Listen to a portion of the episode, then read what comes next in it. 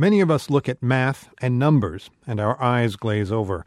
Some of us have to use a phone app to split the check when we eat out with friends, but we Americans aren't alone.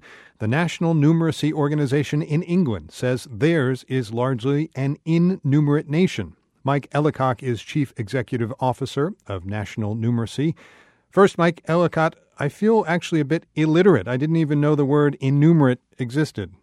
Yeah, that's an interesting interesting one. I was I was over in the US last year and um, went to your NCTM conference of uh, teachers of mathematics, and it was very interesting. And it became aware to me there that numeracy isn't a word in the US. You talk about mathematical literacy, and we're really using the word numeracy to mean kind of everyday mathematics that um, helps people in their lives and in their job, rather than doing some abstract stuff maybe at university.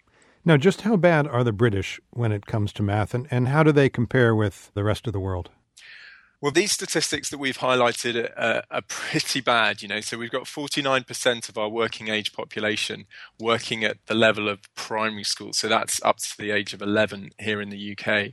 Uh, another thing that we're doing pretty badly on is that very few of our 17 and 18 year olds continue with math. And so in comparison with other OECD countries, we're the lowest. The um, Europe, you mean? No, OECD, the kind of wealthiest 25 oh, countries. Okay. And so the top 10 have 100% of their kids who are 17 and 18 doing maths. But in the UK, it's down at 15%, 15%. But Mike, I, I mean, this is the quintessential question. Who cares? What What is it that we're missing out in not doing uh, trigonometry and calculus and so yeah, on? That's a good question. And that's part of the problem here in the UK. This kind of, it's acceptable to say I can't do maths, but it is incredibly important for individuals in the UK. If you've got a low level of numeracy, you're twice as likely to be unemployed. There's a 26% wage premium for being numerate. So you know that that should start to focus people's minds. And there's been various calculations about the impact on the economy, and and there's it's a big impact. It's in billions of pounds a year on our economy of the level of innumeracy that we have here. What is it though that, in practical terms, people are missing day to day?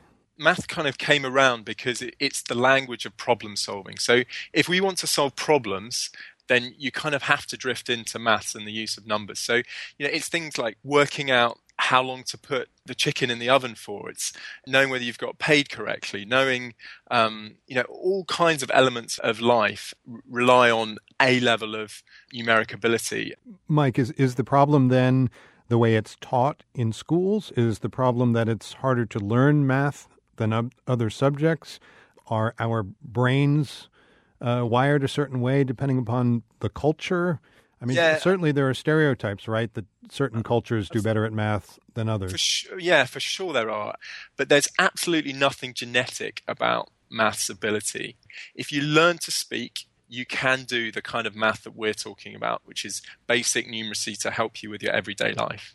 Mike Ellicock is with the British organization National Numeracy. Mike, thanks for joining us. Thanks, Aaron.